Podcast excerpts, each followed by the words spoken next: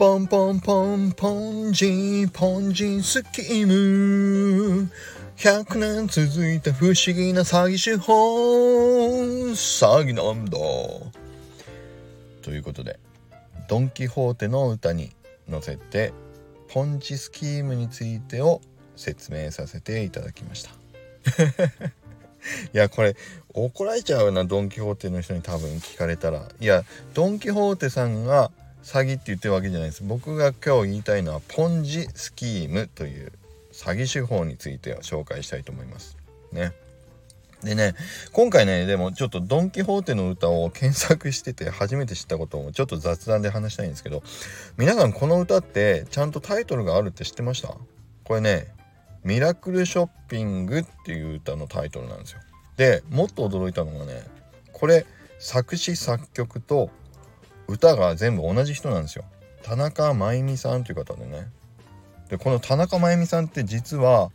ドンキホーテの社員の方、現役社員ってその当時のニュースには書いてあったけどね、今は分かんないけど社員の方なんですって。しかもこの社員の田中真由美さんってね、ディスプレイあるでしょ、ドンキホーテのジャングル的なディスプレイ、あれも考えて、それでドンキホーテジャングル的なレイアウトにしましょうって言ったのもこの田中真由美さんだったそうで、すごいですよね。本当にワクワク不思議なジャングルね、歌の歌詞の通りこの方すごい才能の方ですよねっていうことですいません。そう、今日話したかったのはこのね、田中真由美さんとかジャングルの話じゃなくてポンジスキームについてちょっとね今日は話をしたいと思いましたね。皆さんポンジスキームって知ってます？聞いたことある方いるかなと思うんだけど、僕もねポンジスキームっていう言葉自体は聞いたことがあったんだけど、実際どんなものか知らなかったんですよね。でもこの間またオリラジのね、中田あっちゃんと、まあオリラジ自体か、あれやってるのはね YouTube でオリラジアカデミーっていうのをやっていて、この間見たんですよ。でこれ第1回第2回目今回第2回目なんだけども、第2回目は究極のマネージって言ってね、お金の歴史についてを学ぶということで、結構長い時間ね、1時間前編もう1時間後編というのでやっていたんだけども、その前編の方の一番頭のところでポンジスキームっていうことについてまず説明をされてて、すっごく分かりやすかったんで、それをねちょっと見てて思ったことがあったんで話をしたいなと思うんですけど、まずポンジスキームってどういうものかっていうと、これね100年続いた投資詐欺の王道のスキーム、まあ方法ということで、でポンジさんという方が100年前に編み出した詐欺手法で、未だにそれがなくなってないっていうんですよね。でそのポンジスキームっていう名前がつくぐらいもう超有名なのになくならない詐欺手法ということで、どういう詐欺手法なのかっていうのをね大きく3つのポイントについてまとめていたので、今日はまずそれを説明したいと思います。1つ目、運用利益を配分すると見せかける。これどういうことかというと、運用するためのお金を私に預けてくださいねと。で預けてもらえればそこから出た利益を、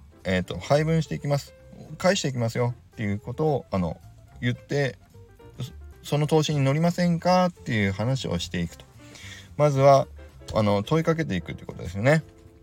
でそれに乗ってきた方に対して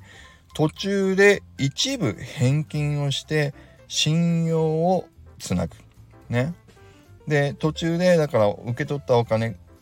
から、まあ、配分が出ましたよ、利益が出たのでお返ししますよっていうことで、利益が出ている、儲かっているんですよっていうのを見せかけて信頼をどんどん積み重ねていくっていうことなんですよね。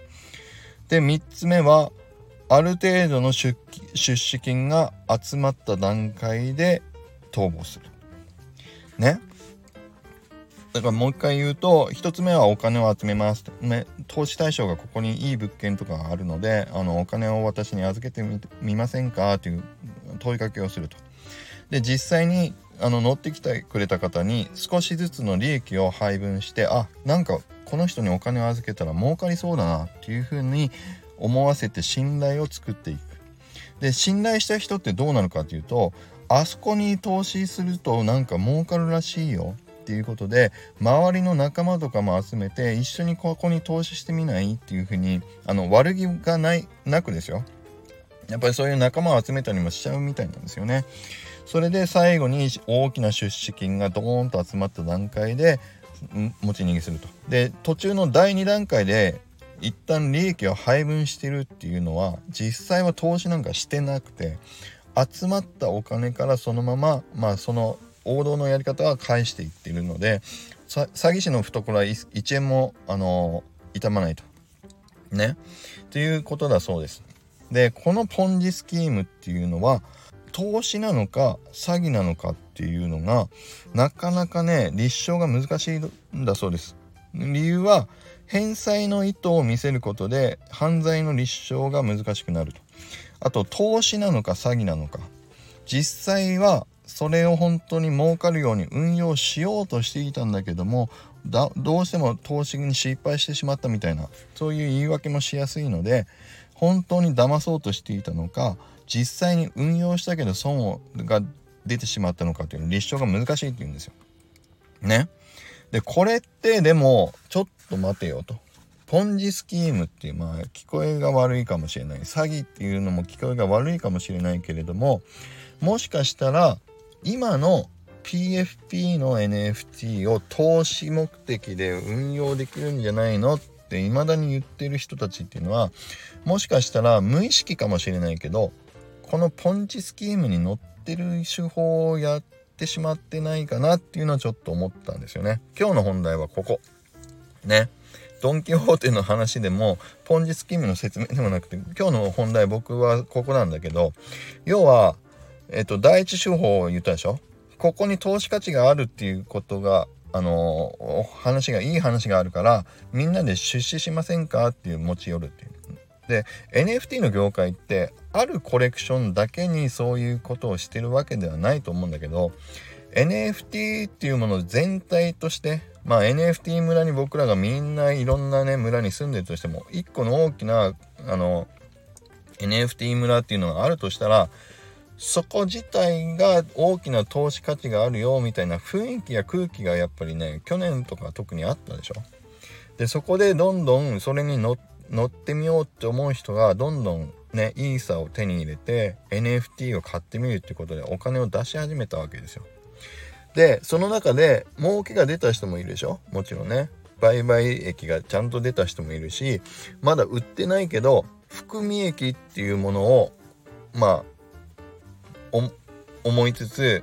実際は利益出てないけど利益が出そうっていう感覚をやっぱり実感している方もしていた方もね、たくさんいるでしょうから。だから2番目のね、利益がちょっとずつ出て儲かるんだよっていう風な気持ちを作っていくっていうのももう成功してるわけですよ。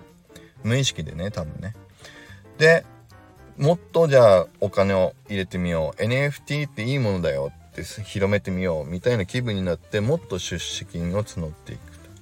で、3つ目、何が起こるかっていうと、実際はお金を仕組みの中でお金を儲けてる人たちが逃亡するわけでもないだろうけど、逃亡に近いことになってね、どこに行ったか分からなくなっちゃうっていう事例もね、ちょっと聞いたりもするけど、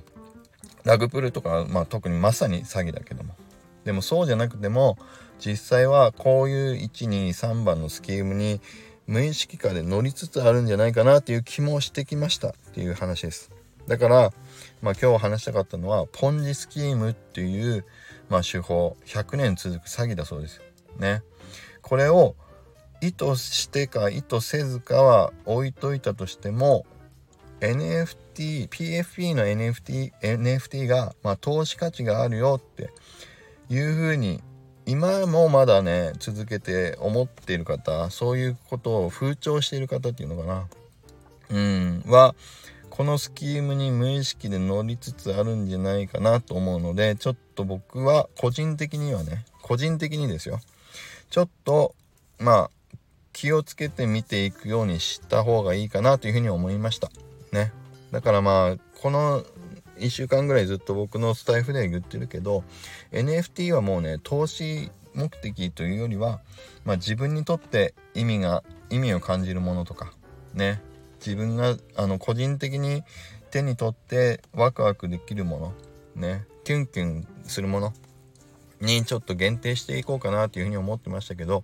やっぱりね、こういう話を聞けば聞くほどちょっと気をつけていった方がいいんじゃないかなというふうにも思ったので、今日のスタイフを撮ってみました。ちょっと今日すいません、長くなっちゃったね。これは特定の誰かを攻撃するというわけでも何でもなく、ポンジスキームっていう話を聞いた上でちょっと感じたことがあったので話をしてみました。ということで、どうでしょうね。いろいろあると思いますけど、自分の身は自分で守るっていうことも含めて、こういうことはちょっと自分に言い聞かせる意味も含めて今日のスタイフを撮ってみました。ということで今日は以上になります。もういろんな反論ね、いろんなお声あると思うけれども、いろいろコメントいただけると嬉しいです。じゃあ今日もまた良い一日を。